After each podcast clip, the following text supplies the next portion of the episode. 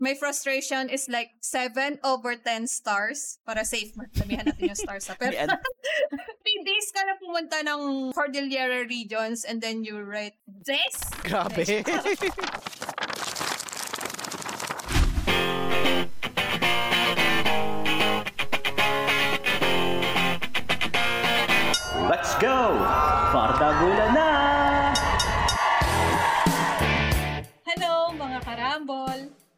Ang mga board leaders at naisipan namin isatili ang daigdig ng pagbabasa ng mga gawa at gawi ng mga Pinoy na manlilikha.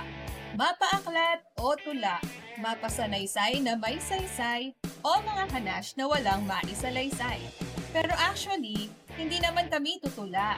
Umiis ng poetry lang ang kuda. Pagkat wala akong maitala sa podcast na pangmadla. Hello! Ako si Ella, last last reader, and ayoko mambash sa episode na to, pero sige, Resident Basher pa din. Hello, ako si Jason. Basta book-related, marami akong ebas dyan. Hi, ako si Quessy Friends, ang inyong... Ay, sorry. Hi, ako si Quessy Friends. Nagbabalik ang inyong brat-tat-tat-telang RK Reader. At Ito ito ang Book Talakayan! Bardagulan ng Pinoy Readers. Ayan. Ko kay Quessy. Sa linggong ito, pag-uusapan natin ang isang YA novel na lumabas noong 2018. At ito ay walang iba kundi ang Bone Talk ni Candy Gourlay. So actually ano, pag binasa mo kasi yung Bone Talk, parang kalahati na ng libro sa ako lang na-realize yung tunog pala ng Bone Talk, na, lib- na title of the book is equivalent or or ano, homonym to Bone Talk, Mountain Pro- Phonetic ng Bone Talk. Yun nga, Katunog siya ng buntok. Bone Talk Mountain Province. para siyang ano, bone talk kasi 'di ba ganyan kasi yung pagbibigkas ng mga Amerikano sa mga lugar na hindi nila alam kung paano banggitin Diba or guys, ang galing Oo. lang nun. Basahin ko lang yung blurb sa likod. oh, yung summary niya. More than a hundred years ago, a boy named Samkad thinks he knows everything about the world. He knows the mountains he lives in. He knows his people. He knows his blood enemy, the Mangili. He wants to become a man, to be given his own shield, spear, and axe to fight with. His best friend, Lucky, wants all the same things, except she is a girl and no girl has ever become a warrior. But everything changes when the Fire Nations attack. De, joke lang. Grabe, But everything changes when a new boy arrives in the village. He calls himself Samkad's brother, yet he knows nothing of the ways of the mountain. He brings news of a people called Americans who are bringing war and destruction right to his home. So, yung Bontok ni Miss Candy Gourlay is about Philippine-American war context in Bontok. Not exactly Bontok as the city, no? Oo. But more of the life in the mountain province before, during those times. Sa Cordillera region. Oo, nung 1900s nung nagkaroon ng Philippine-American War. So, yun po yun. May Fire Nation na dinala dun sa mountain province. Charot lang. Yun yung context niya. So, ang kwento to ng buhay ni Samkad na gustong maging Oo. mandirigma. Gusto na niyang maging man. Like, he wants to grow old as quickly as he can. Tunay na Para lalaki. mag- Ayan. Yeah, para maging ganap na ano din, na may spear, may axe, may shield, para maipagtanggol niya yung village niya. At may cut. He is cut. Parte ng ritual yung cut. Yung cut meaning ano circumcision or pagtutuli para masabing lalaki na siya. Yung lagpas buko na siya ika nga. Um, sa mga karamo listeners natin, ano, first time nyo ba itong mabasa si, ano, si Candy Gourlay? Or nabasa nyo yung kanyang mga earlier works? Um, second time ko na siguro, second time ko na, I think, nabasa si Gor Gorlay, right? Kasi sabi ni Ella Gorlay. So, ang unang nabasa ko siguro is Tall Story, which is years ago sa isang book club, kung hindi ako nagkakamali. Tama ba? Sa TFG yun, right? Oo, sa TFG. Nagustuhan ko siya. Ito nagustuhan ko din naman, pero may mga problem lang ako, issue lang ako when it comes to, you know, yung paano finrame ni ni Gorlay yung kanyang ah, kanyang kwento. Pero yeah, andun pa rin yung ano, andun pa rin yung excitement, no? Kung mag magsulat si si Gorlay, parang ang ganda niya magsulat. Parang halatang hindi siya, I mean, kung nababasa mo yung mga nagsusulat ng, sa English, ng mga Pilipino, parang Mm-mm. iba doon sa English ni Gorlay. Mm-mm. Parang sa English ni Gorlay, alam mong parang native, hindi siya native, ay hindi siya native ng, Fili- ng Pilipinas. Oo, oo, oo. Kasi parang may may iba siyang may iba siyang style parang Mm-mm. sa Trinidad. Parang napaka-conversational gano'n, napaka-fluid. Oo. So yun ang munang first hanash ko towards ano kay Bo- kay Bone Talk ni Candy Gorlay. Ikaw, Ella, pare-pareho ba tayo na first work natin is yung Tall Story? Oo, kasi sumikat yun, right? Sumikat kasi yun, so parang kinuha agad ng TFG. Mm, sumikat siya. Tapos Oo. sa, ano, sa bookstore, sa mothership sa BGC. Oo. So parang aside from the fact na binasa natin siya sabay-sabay as part din sa Goodreads na book discussion sa book club, eh, lumaki din yung tall story sa social na bookstore. Tumangkad. To, to, Charot. Tapos parang may ikalawa kasi siyang libro na hindi ko pa rin siya binabasa, which is Shine. In Shine. Shine! Mm, yung Shine. Parang yun siguro yung parang hindi kilalang libro niya, yung Shine, right? Oo. Oo. Nagkaroon siya ng sophomore slump na tinatawag. na-outshine yung shine ng Tall Story. Kasi yung, yun talaga yung pinapromote, yung second release na, na book. Kaya lang, because of the magic and the folklore on the first, yung Tall Story nga, mas, ano siya, umugong. Pero yung Shine may magic magic rin, right? In fact, yun nga yung focus ng Shine eh. Oo. May folkloric magic. May tungkol sa ghost. Yun Ganun. nga, Oo. Tsaka di ba nanalo kasi ata ng NBDB yun, if I'm not mistaken, yung first niya na Tall Story. Pero yun nga, agree ako sa sinabi ni Quest na ano nga, maganda nga yung style niya, lalo na yung, ano, yung Tall Story kasi na-capture niya yung boses ng ano, what would a teen sound like, lalo na dun sa ano, yung boss ng babae, yung talagang angsty na ano, yun doon ako na ano yung nakita dun sa storya ng Tall Story. Sino nga uli yung girl na yun? Basta Na, maliit siya, ganun. oo, yung maliit. Andy. Oh, si Andy, yes. Si Andy at saka si Bernardo. Yun. Oo, yun nga. Tapos yung gigantism na may ano, may folkloric bent sa Filipino folktales, ganun. Pero syempre, ang, ang focus ng usapan natin ngayon ay itong Bone Talk ni Candy Gurley. So si Bontok na basa ko lang siya recently dahil may pakulo si National Book Development Board Oo. na ang nag-host ay si Kuya Boji ng Batibot. So, yun, yun ang kumagat for me to read Bonto kasi dahil kay Kuya Boji. Kasi gusto ko siya makita. Parang Yun talaga eh, ano? hindi ko pa siya nakikita since the pandemic began. Oo, oo. Nung umatanda ako ng first meeting ng NBDP, nandoon siya, tapos siya yung nag-host, tapos siya din yung mga nagtatanong ng questions, tapos yung mga nakikinig, ano, kasama ako, charot, ay yung mga chikiting. Kasama sa mga bata. Oo, nakikibata din ba ako, gano'n. Ang chikiting, like mga 11 years old to 15 years old, ganun yung age demographic niya. Tapos andun lang ako na isaw-saw lang din. So, YA pala to, ba- bawal pala ano. bawal pala yung ano. Para sa akin, middle grade book lang to eh. Hindi siya young adult. Oh, actually, middle grade. Pero minark siya ng ano na teen eh. Na teen na ano eh. Yeah, ng Anvil, no? Oo, ng Unveil din, nakasulat teen. Pero yun nga, tama, middle, this is a middle grade book. So doon tayo sa ano, yung sa napansin nga natin pare-pareho na ano, style ng pagsusulat ni ano, ni Candy Gorley na yun nga, lagi sa first person point of view. Kayo ba yun sa sa mga ibang mga YA na nabasa nyo, tingin nyo ba talaga this is the eh, siguro I bet this is the most effective way to tell a story kasi nga this third novel, yun pa rin yung style ni Candy na First person. Oo, first person. In relation din sa nobela na to, effective pa rin ba siya na mode of storytelling na gawin ni Candy for Bone Talk? I cannot say much for the 11 to 15 year old demographic, di ba? Very engaging kasi yung first person, lalo na kinukwento mo yung mga paligid mo, gano'n. Tapos may mga parts dito na dinidescribe niya yung village niya, kung ano itsura. Tapos sa mata ng bata, very vivid. Kapag first person perspective yung magkukwento lalo, tapos makikita mo yung character na yun ay bata.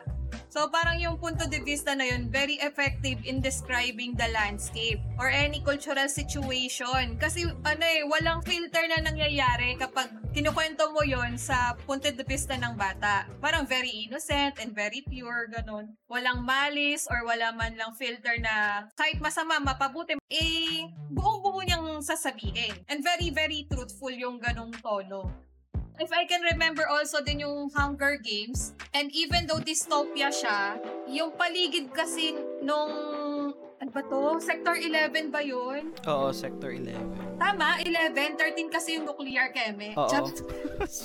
Pero yung lugar niya na mahirap, ganon, kung paano sila nabuhay, tas yung mga streets, kung paano niya i-describe na very masalimuot, eh, truthful din yung tone.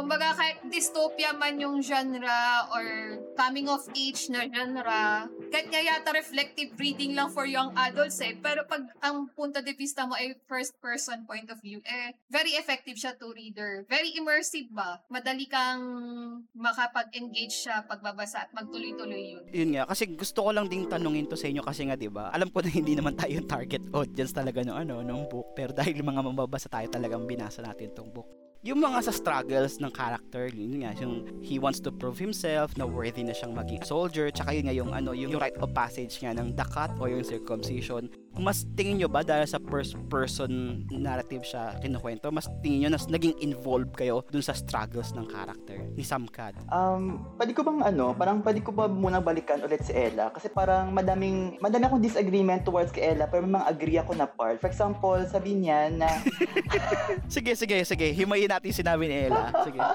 sorry, parang sabi kasi niya, is parang kung first POV, sabi niya walang filter. In fact, may filter siya kung first POV kasi Mm-mm. Limited lang siya sa isang Oo. POV which is the main character or kung sino mga mga Mm. character doon. Uh, that means may filter talaga yung first POV pero ang tanong kasi is kaninong perspective? Baka siguro sa isip niya, walang filter yung sinasabi. Parang stream of consciousness style na gano'n yung gustong sabihin ni Ella. Pero kahit stream of consciousness, di ba, y- bilang tao, may filter ka pa rin sa sarili mo. Parang hindi mo kaya Sa bagay, oo. Okay po. Eh, hindi naman tayo Charot. hindi naman tayo nagsusulat ng ano eh ng sino ngayon yung nagpasimuno ng stream of consciousness. Si James Joyce. James Joyce and Virginia Woolf. Oo, hindi naman siya James Joyce. Pero what makes it interesting, siguro, yung first point of view ay napupunta yung kung paano tignan ng character. For example, character tayong bata, no? Yun yung characteristic niya. Parang kung ganun yung characteristic mo, paano mo i-view ang mga ganitong pangyayari. So, yun nga, no, na doon pumasok yung innocence ng bata, yung kanyang desperation, no, towards yung rite of passage na yan, na kahit hindi ko naman bet yung atat na atat siyang magkaroon ng rite of passage, no? Oo.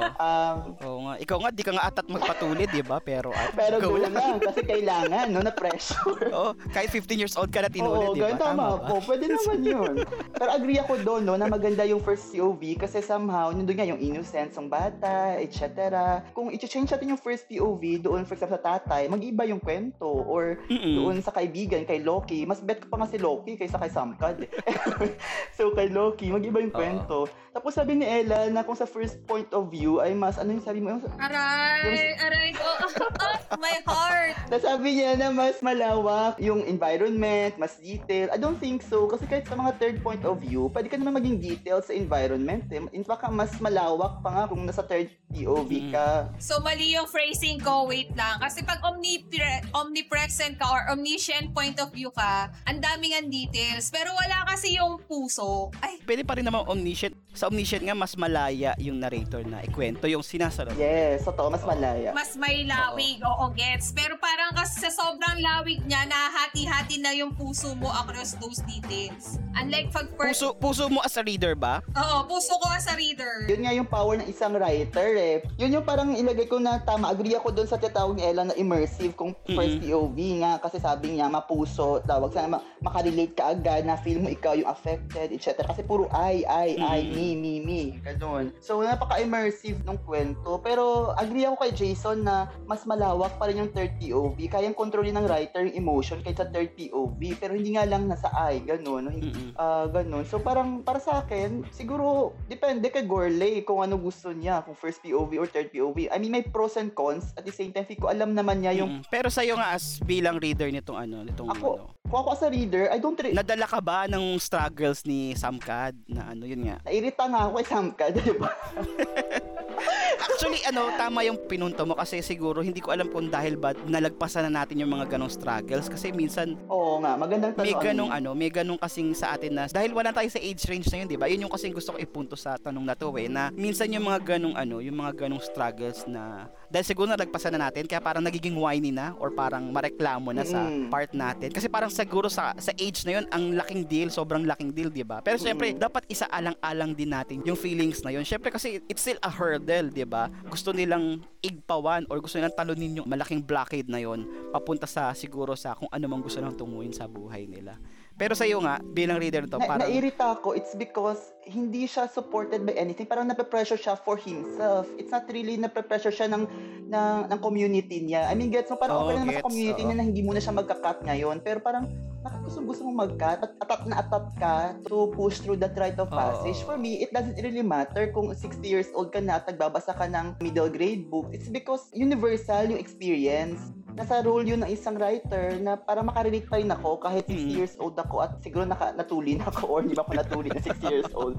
Um, something like that. I think it's because hindi ko nafe-feel yung pressure towards kay Samkad. I mean, nairita lang ako sa kanya sobra. so parang feeling mo si Sam Cad bilang character mas naging siyang selfish kasi parang Oo, mas gusto ganun. niyang mas gusto niyang ipakita yung standing niya within the community kaysa sa gusto ng community kaya siguro naganap yung mga bagay-bagay sa nobela na yun nga na hindi dapat mangyayari kung hindi siya Oo. naging headstrong. Wait, babalik ako sa unang-unang tanong. Tingnan nyo, makikita nyo agad yung character flaw ni Samka, di ba? If that is told in the third person point of view, wala lang yan.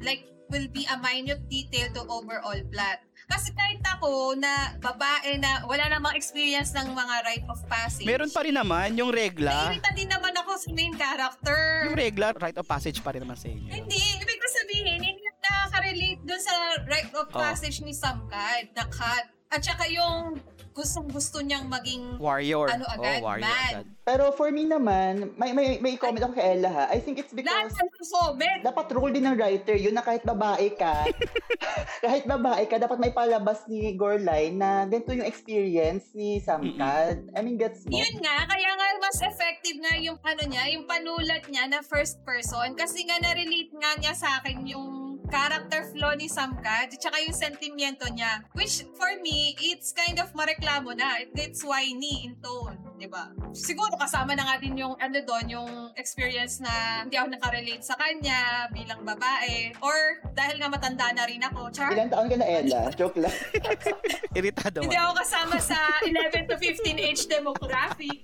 Pero ano ah, kung sa mga ah, karambol listeners natin, we are n- in no way invalidating kung ano man yung mga nararamdaman nyo bilang teenager sa panahon na to at kung ano man yung mga pinagdadaanan nyo. Kasi it's all about puberty kasi yun talaga, raging hormones, um, maraming nagbabago sa katawan mo kaya parang minsan din kasi ano, nagiging unstable din yung pag-iisip natin kasi we can't understand our body and sometimes we also cannot understand our choices in life bilang mga teenagers. So ito ay ano, um, we just argue ah, for the sake of the story ah, pero we are in no way devaluing your feelings or kung ano man yung struggles nyo sa Si Ella lang yun. Ito lang Si Ella lang yung nagdi-devalue. Si Ella lang. yung nagdi-devalue ng Hoy guys ha, nag, sinabi ko hindi ako nang babash ngayong podcast episode na to. Pero ako yung, ako yung binabash eh. Ako pa rin yung binabash ninyo. Hindi naman. Agent na naman ako. Ayoko na nga maging agent eh. Sige ano, pumunta naman tayo sa isa-isang ano dako ng nobela kasi ma- mainit talaga ngayon. Sabihin na, na natin yung representation at inclusion para pakinggan Ay nako, ayoko niyan. para pakinggan nga yung boses ng minority. And yun nga, sa atin dito sa Pilipinas, yung ating mga ano, ang ating mga kapatid na katutubo, they are still in the minority. Isa pa rin sila sa mga boses na hindi napapakinggan sa mga panahong ito. Ngayon, sa punto naman ng nobela ni Candy Gourlay, uh, did she handle it well? Sa storytelling? Naging sensitibo ba siya sa paglalatag ng mga kultura, paniniwala ng mga tao mula sa Cordillera na makikita natin dito sa ano sa Bone Talk? Ella, kaya mo nang sagutin yan. Baka maging basher ako dito. Actually, yun din yung ano kaya kinatatakot ko. Kaya parang ayoko sumagot eh. Pwede bang mag no comment muna? What? Bakit no Hindi comment? pwede. Bawal mag-skip, Ella. Ikaw yung host dito.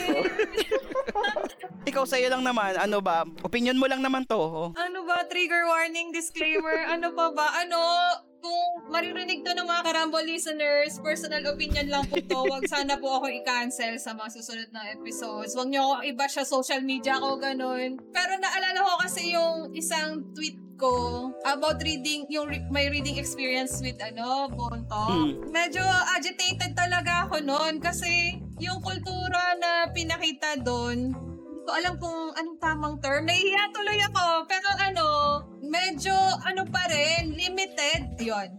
Okay, safest term is limited. Yung pagkakalahad ng kultura ng ng mga taga-Cordillera sa kwentong Bone Talk na either it's because of the lack of living experience in the countryside ng writer or because the registered or any written histories are also limited and filtered. Kasi yung, ano, natatakot tuloy ako. Pero, Mm.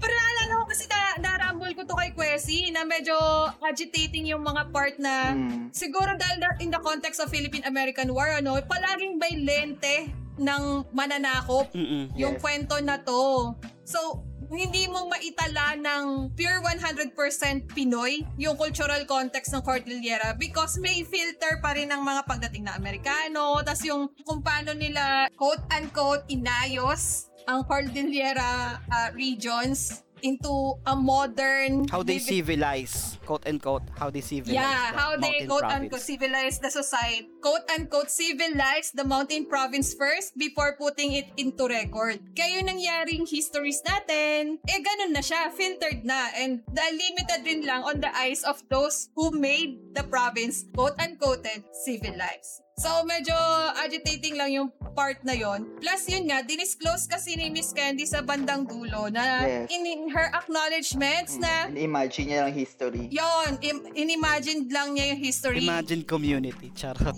Yeah, this is derived from her experience when going to the mountain province for three days.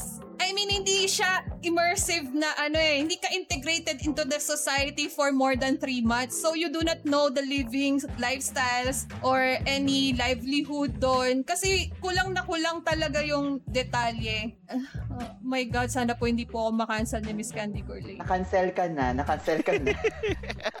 yun lang yung sa akin. Kasi even though na, kunyari, may mga prolific travelers din na for for the sake of writing, di ba? Pupunta ng probinsya, tapos titira ng mga more than 3 months doon. Mm. Uh, to create a fiction or any reflective reading. Para ma-experience yung way of life ng local, sabi Oo, parang doon doon ako na frustrate na why do you create a book to be read by kids with a limited scope? I mean, parang doon doon na talaga ako na frustrate ng medyo malaki-laki. So, my frustration is like 7 over 10 stars. Para safe, sabihan natin yung stars. Ha? Pero, pero yan, yung frustration level ko is 7 over 10. Kasi 3 days ka na pumunta ng, ng Cordillera regions and then you write this? Grabe.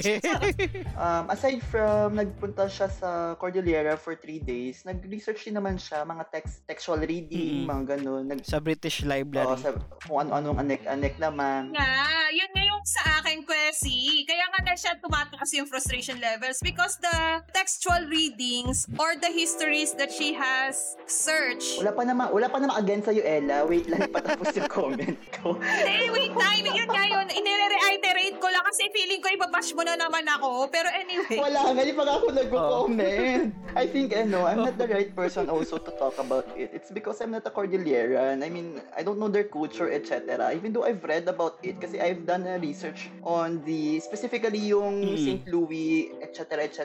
Yung pinapunta Oo, yung mga St. Louis Fair. Oo, yung World Oo, Fair. yeah. Oo. So, ganyan yung, yung research ko before. And then, eventually, yun nga yung ending, yung problema ko, no? How it was being framed by Gorlay, na parang, para bang, Ikaw na makakancel niyan kasi ikaw na yung mas detalyadeng mag ano, explain mo yung ending na sinasabi. hindi, hindi naman. Kasi ang point is, uh, dapat parang how are we going to, you know, apply it sa, sa text mismo ni Gorlay? Kasi parang masyado na tayong dun sa experience niya on writing. For me, I mean, siguro, yung, what, oh my God, baka ko naman makancel ito. Ella, tulungan mo ako kung cancel ako, ha? Sige, go. Um, ano, ano na, mag- mag-trigger warning na lang tayo sa mga Oh. makikinig at sa mga karambulan natin. ano, yung ending niya kasi parang napaka-ambivalent, no, towards um, Americans. Para Mm. bang she tries to make the image of the American good at the same time bad. Para bang hindi siya makadecide Mm-mm. which sa ah, kung saang side siya. Edo consider na ang kanyang POV ay nasa batang isang Cordilleran Mm-mm. who who have this kind of hindi naman hatred, parang pessimist na na, Mm. na pagtingin sa mga outsider, no, especially sa mga American. Sabihin natin ano yan, sabihin na lang natin na xenophobia, na galit siya sa ano, yun nga, outsiders I don't talaga. say Hindi ba siya xenophobic? Hindi naman siya xenophobic kasi iba yung xenophobic, di ba? Ang xenophobic, parang may, may intention ka pang patayin yung lahat ng, ng Caucasian, parang something Ah. like that. Ah, sa bagay, ano ga- eh, ganito yung frame natin. Talagang kasi yung mga mountain province, yung mga katutubo natin sa mountain province, sa Cordillera, talagang hindi sila hindi sila mabilis tumanggap Outsiders, sa mga outsiders. o outsiders, 'di ba? Kasi nga 'di ba, based on history naman na hindi sila na-conquer ng ano, Kastila, 'di ba, during that time ng colonialism nila. And wala rin naman from the lowlands mula sa mga kapatagan na nakaano rin nakasakop sa kanila, 'di ba? They do their own thing, 'di ba? Mm. Kaya nga 'di ba, nakatakutan sila bilang mga headhunters. Talagang meron silang ano, infamous sila, kilalang kilala sila bilang mga ah, mababagsik na mandirigma at bilang panakot sa mga kung sino mang sasakop sa kanila or magkakaroon man lang ng tapang o magiging pangahas para puntahan ng mga nasasakupan nila, 'di ba? Pinupugutan nila ang ulo at prominently din-display nila ito sa mga bahay at maging sa Mm. yung sa teritoryo ng hangganan ng sinak kinasasakupan nila na parang hindi kayo pwede rito. Parang ganun yung ano. Sige, doon tayo sa ending ending na sinasabi mo, Kuya. Oo, kasi yung ending kasi para ang nangyari is parang ang ganda pa rin ng tingin nila sa Amerika. I mean, gets mo? Para bang sila yung nagbigay ng, ng goodness, no? Ng civilization sa community na to. For example, yung education, di ba? Nagtuturo yung kano. Tapos parang ma-intention pa na, parang si Loki, di ba? Nagtrabaho siya sa mga kano. Mm-mm. Tapos, naging kasambahay siya and then masaya si Loki. Parang ganun po yung explanation. Mm-mm. masaya si Loki na excited siya pumunta ng Amerika kasi parang may planong dadalhin no si Loki sa Amerika. Tapos parang ini-invite niya, 'di ba, yung yung mga nandun sa sa community. mga katribo niya. Tapos yung hindi ko pag oo, yung hindi ko pag gusto na part dito is parang masaya pa yung character na may suot na silang damit, no, na napaka-western na damit, no. 'Di ba dati wala silang t-shirt, tapos ngayon may t-shirt na yung mga babae. Bahag lang. Oo, tapos parang pinapamukha pang masaya si Loki na parang ay si, Lo, si Loki kasi yung naging kasambahay. Ay tama ba si Loki ba yung naging kasambahay? Yung yung half brother niya. Inyo. Ah, si Kinyo. Oh, si Kinyo, si Kinyo yung naging kasambahay. Tapos tapos si Loki, nakita niya na may damit na 'di ba sa taas. Yes, may Tapos t-shirt na parang- siyang suot. Oo. Mm. Tapos parang pinapadiscard niya ba kung okay ba sa kanyang damit, etc. So parang ang, ang point is parang andun pa rin tayo sa leaning na parang Amerika pa rin yung magsisave sa atin in the end. Mm-mm. Tapos hindi naman natin alam kasi parang yung may part doon na parang yung dadalhin no, yung mga tao doon sa Amerika kasi nga ano yun, parang Pero ano yun eh, tawag doon, um, part lang doon sa dadalhin sila sa Amerika. Parang yun nga, ah, ambivalent. Kasi hindi rin, hindi rin sinabi rin sa ano eh, sa mismong libro, sa mismong ending na ano yung rason kung bakit sila dadalhin sa Amerika. exactly. Cut short lang, na-cut short lang yung ending na yun. Mm, naka-short yun. Pero feel ko, it has to do with St. Louis Fair. Oo, yun kasi nga. nga laging pinapakita yun sa YouTube ni Gorley. Nakikita ko sa YouTube niya, parang yun yung laging binibidan niya. So Oh, parang, hindi, parang ayun kasi parang based sa kanya, yun dapat yung magiging trajectory ng story Oo, niya. nung kwento. So parang ang nangyari tuloy doon, kasi ang nangyari talaga sa St. Louis, inexploit yung mga katutubo, ginawa sila animal zoo. Ay, parang, Oo, parang tama, human tama, oo. zoo. So parang, for me, sa part ko para bang, girl, hindi mo malang finrame ng maayos yung ending mo, para bang, make it straight, make it, uh, make it straightforward na sa reader mo, na, na ganun yung intention. Kasi parang kung ako, of course, ano isipin ko dito? Oo. 'Di ba? Kung bata ang magbabasa, of course hindi niya alam, ma- ma- ma-whitewash siya ganun. Yun na nga, ay, nakakaasar eh. Kung bata nga magbabasa nun, parang as if niligtas pa. Eh! niligtas pa ng mga, ano, ng mga, ay, nakaka-agit nga yun, di ba? Ay, wait lang, may dadagdag pa ako. Parang yan pa kasi yung problema sa mga middle grade books, yung laging yung laging showing, na, walang telling. Kasi yung telling yung nagfi-frame ng kwento Mhm. eh. Yung showing kasi yung parang yung Oo. action action, fast pace, fast pace ganun. So, tama. yun yung pwede Correct, nagpag-usapan, bakit hindi nag-telling si Gorlay sa dulo. So, something like that. Siguro yung as a writer, tsaka may editor siya. Ako ang ano ko dyan sa sa telling, Wait, ano eh, tawag doon, may conspiracy ba yan sa telling part? Kasi di Oh, ba? wala ko nakikita conspiracy. Oh, sa akin, No, wala, I mean, wala naka, naka, naka-cut short siya kasi baka may target market din yung reader na may target readers na aside from demographic or age demographic, ba pati yung mga lugar. Kasi di ba Yeah, I agree with Ella. Kasi it has to do with international readership. yun, international readership. Oo, pwede rin. ganun. Pwede rin. Pwedeng factor din yan, oo. Pero sa akin, ano, yun nga, um, pareho kay Kwesi, ambivalent masyado yung ending na hindi mo alam na kung natapos na nga ba yung pananakop o magsisimula pa lang Mm, yung pananakop. yung pananakop. Kumbaga yun yung parang napa eh ako doon sa dulo na parang is it really a happy ending or it's really not? 'di ba kasi sa atin kasi alam pa natin yung ano, yung eto eto na um kung sa mga Karambol listeners namin, I, we will open your eyes na. Wow. Sa, kasi after, hindi naman open your eyes, parang ito yung mga re- realizations pa na goes beyond the novel na Oo, yan. Agree with kung hindi nila alam na nung yun nga nung sabihin natin na napuntahan ng mga Amerikano ang mga ano ang mga katutubo natin mula sa Mountain Province sa Cordillera sabi andyan na yung Tinggian andyan na yung ano yung Kangkanay lahat ng mga tribo na ito gusto namin din ipaalam sa inyo na na-exploit din ng mga tribo na yan na gawin yung road papunta sa Baguio sa Mountain Mm. Province sila yung na-exploit doon para gawin ano. Yun Yes. yung Hanselma Highway na deadly highway, deadliest highway in the world. Aside from the geographic location na unsafe daw siya, it's because of its registered history na yung mga tao, oh my God, sila yung ginamit na construction worker ng Hanselma Highway. Sila, sila nga naman talaga, ano. Pero yun nga, um, sa akin, ano eh, dun sa part ng telling, maybe this is more directed sa mga foreigners na may Filipino blood abroad. Mm, international reader. Oo. Pero feeling ko mas ano to eh, this will reach more or connect more dun sa mga mga kapatid natin na may mga Filipino blood. Yung sabihin natin na PhilAm or British ano, British ano na to research more on their own heritage and history. Kasi yun nga, parang Mm, I agree with Vega. gusto pa rin ipakita ni Candy Gourlay na may nangyaring gantong karahasan na maaring nangyari Mm-mm. noong panahon na yon ng Filipino-American War. And then yun nga, gusto niya ring ipakita, ibuksan yung mata ng mga batang readers na may mga nangyaring atrocities na ganto talaga yung reality. At recorded tong reality na to ah, na meron talagang ano, violence na nagaganap sa tuwing nagkakaroon ng ano, crashing of culture between those sabihin natin na with the highest civilization. Kasi ito ng military might kasi to eh. Ang civilization dito kasi usapan military might eh. Ano nga ba ang laban ng spear at shield ng ating mga katutubo vis-a-vis sa mga rifle o replay? And then yun, yun nga eh, di ba parang pinakita nga rin sa isang part na, na, na maging yung mga tribal leaders nila, yung mga ancient leaders nila na namangharin sila sa technology na to na parang ibiningwit ito sa mga katutubo na parang ano, para mapilit sila na gawin yung gusto na parang ibibigay namin sa inyo, gawin nyo lang itong sabihin natin na, di ba may pinapaano sa kanila. Tawag doon na inassemble lahat ng mga kalalakihan para tulungan yung mga Amerikano para ilibing yung mga pinatay nila. Kasi nagkaroon nga ng enkwentro between sa iba pang tribo at sa mga paparating na Amerikano. Sige, naging ano to ah. Ang init na agad question. Naging malungkot, naging malungkot na ako bigla. Nag-TED Talk si Jason.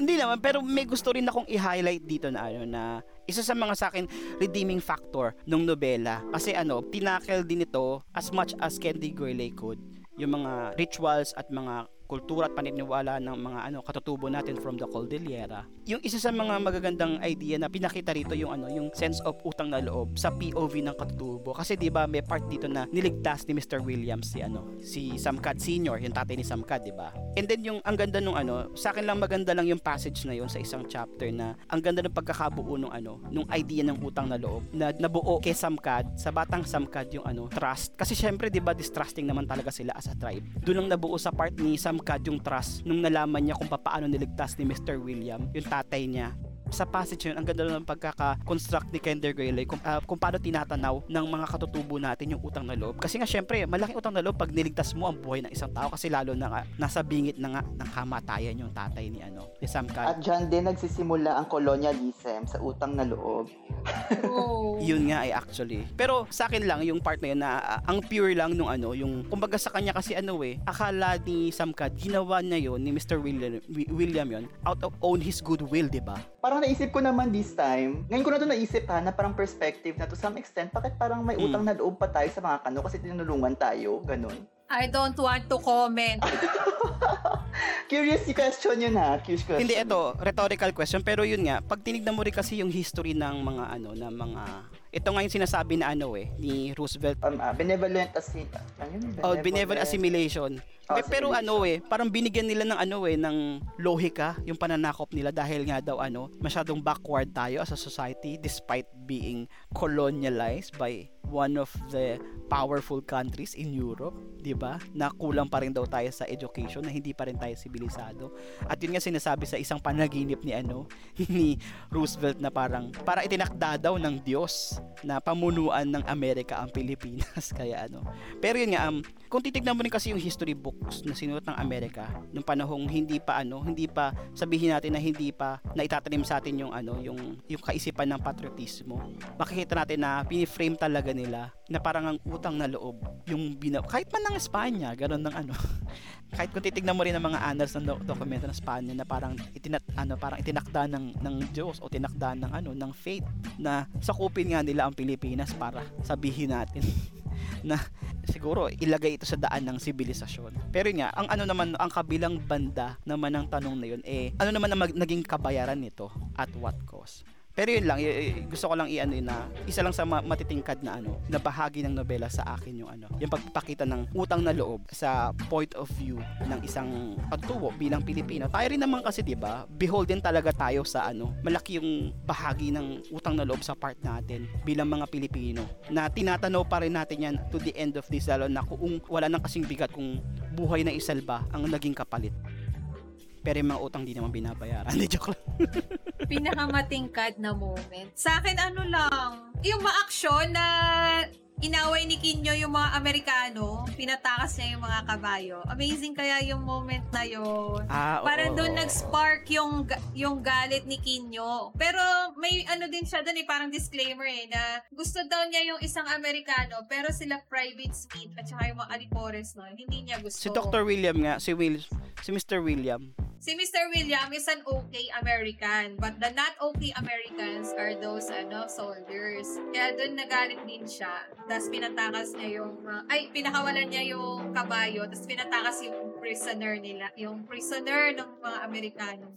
Wala lang, kasi parang medyo two-sided din of the same point. Yung peg nung kwento na eh, siguro as a reader, my experience was, you're describing two sides of the same coin. So I parang, agree with Ella. not all men are trash, but some men are trash.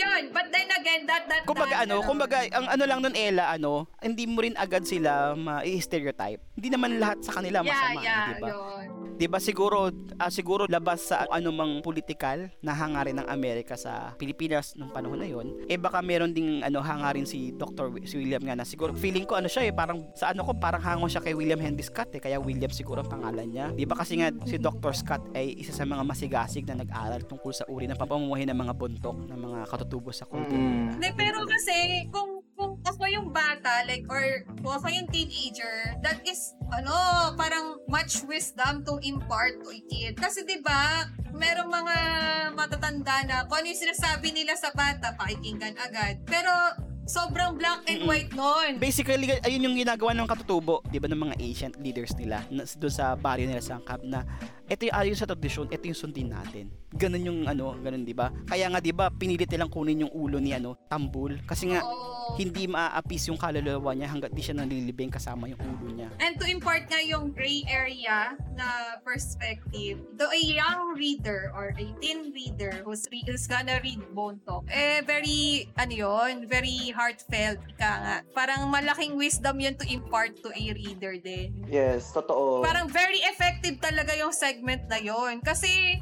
aside from its uh, effective plot device to steer the story forward, eh yung wisdom of the gray areas of each character, parang yun yung pinam- pinakita ni Miss Candy to a reader. Tapos para sa akin, kahit ba hindi ako teenager or hindi man ako part ng YA demographic, eh parang ano siya, amazing siya for me. Ganun. At saka ano, ang ano doon, isa sa mga lesson or moral nung bahagi na yun sa akin na choosing between a foreign, parang feeling ko doon ka pa rin sa sa mga kababayan mo. Basically, sila pa rin yung ililigtas mo sa baharding huli. Hindi ka sure, assumption mo lang yan as a, as a reader. Kaya nga sinasabi ko para sa akin bilang reader, yun siguro ang gustong ano, i-impart ni Candy Gurley. Kasi yun nga, sabihin natin na Yun yung ano, mahirap kasi nga hindi masyadong strong yung boses ni Gorlai to frame it. Yun nga yung bakit parang napaka-ambivalent. I mean, alam mo yung parang hindi ka sure. Eh, I mean, nag-assumption, nag-assume ka lang for yourself. It's because may, may previous knowledge ka na about it. Pero paano nga yung mga bata na walang previous knowledge about it? So, parang i-consume niya lang yung text na, na parang ganun. So parang wait lang.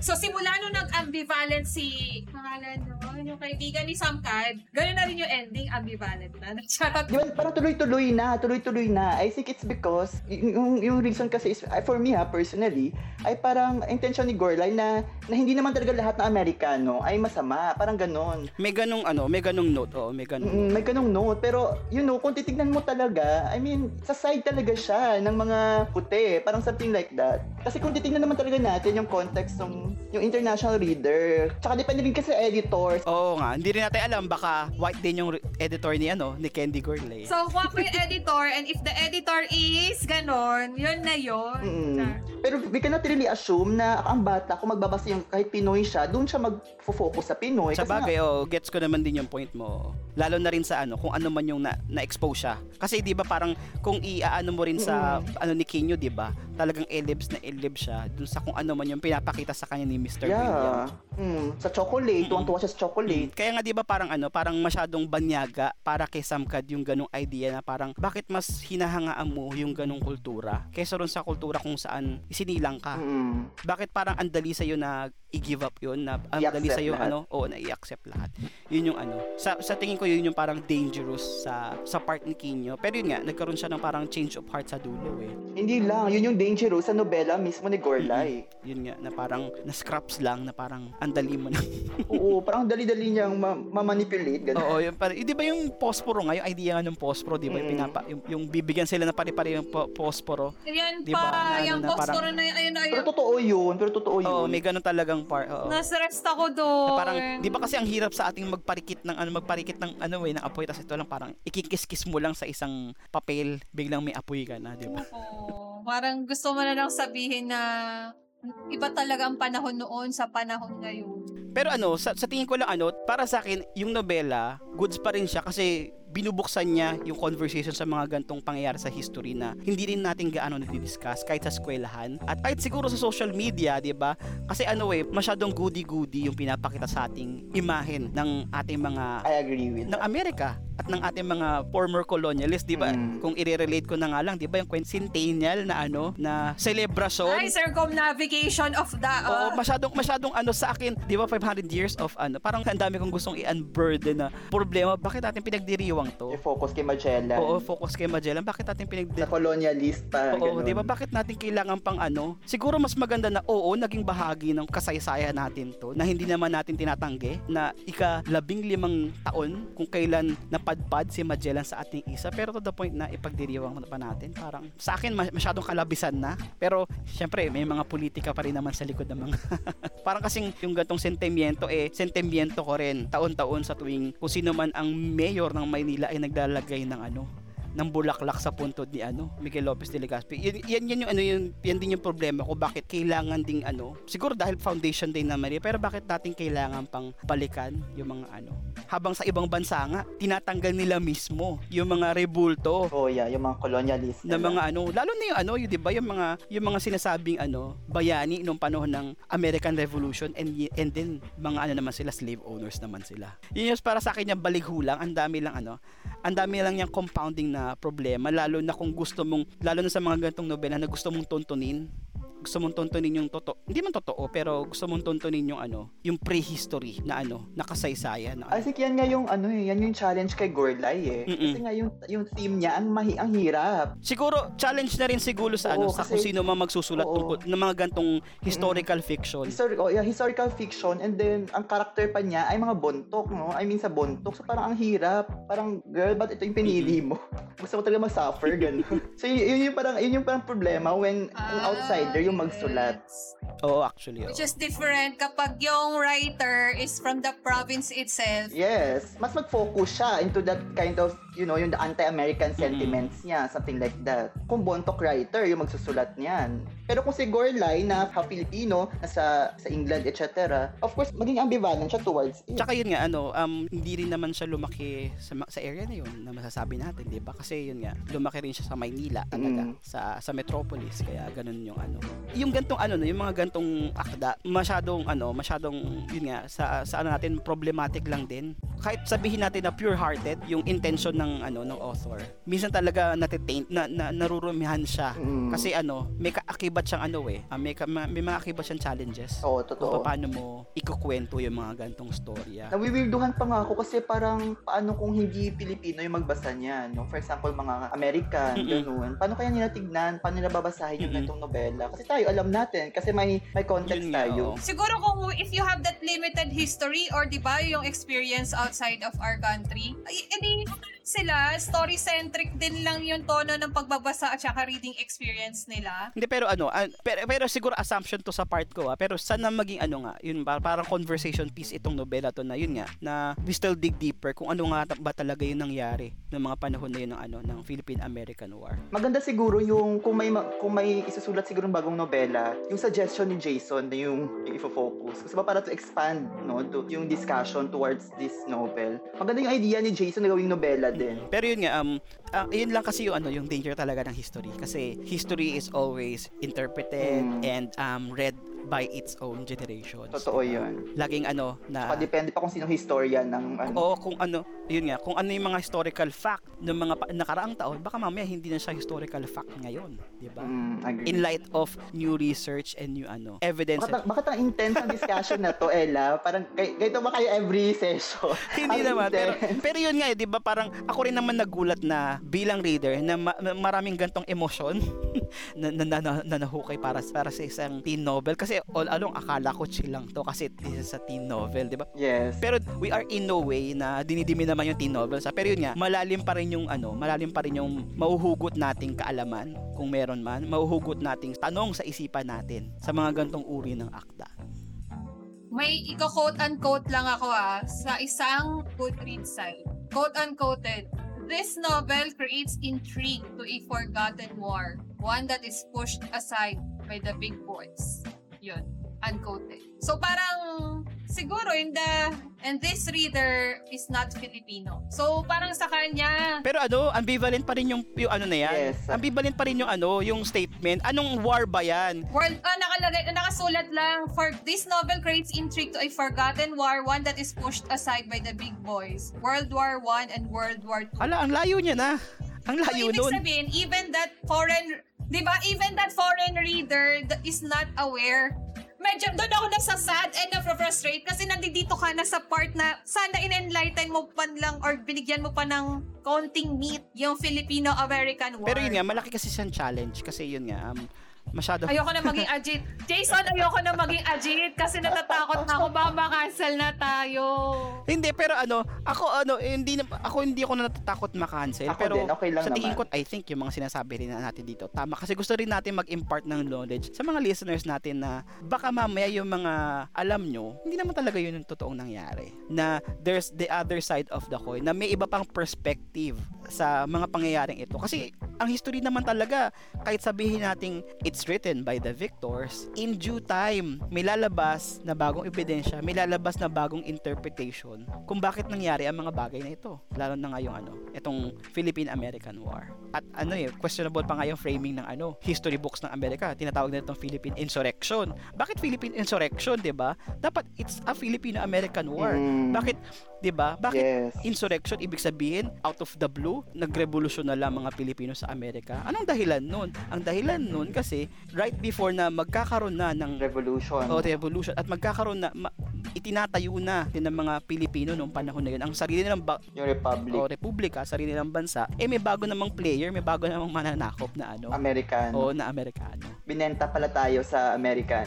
Oo. Y- yung mga ganong term lang na mas bigyan ng ano ng enlightenment, ma- mas bigyan ng ano ng mas masusing explanation, mas masusing pagsusuri. Oh, ay, ay, wait lang. May naisip ako, sana ganun si Gorlay, no? Dapat pa yung naglagay siya ng mga ganyan-ganyan sa libro niya para ma- para para mas M- meron siyang inano sa dulo, yung sa, 'di ba sa eh acknowledgement. sa dulo na yun, hindi na yung part ng nobela. Oo, pero yun nga, pero hindi na ngayon yung part ng novela. Mga afterwards na, tapos yun nga, sasabihin niya pa rin na may disclaimer siya na limited din lang yung scope niya. Oo, yun nga. Ang weird nga. Oo, agree ako kay Ella, ang weird.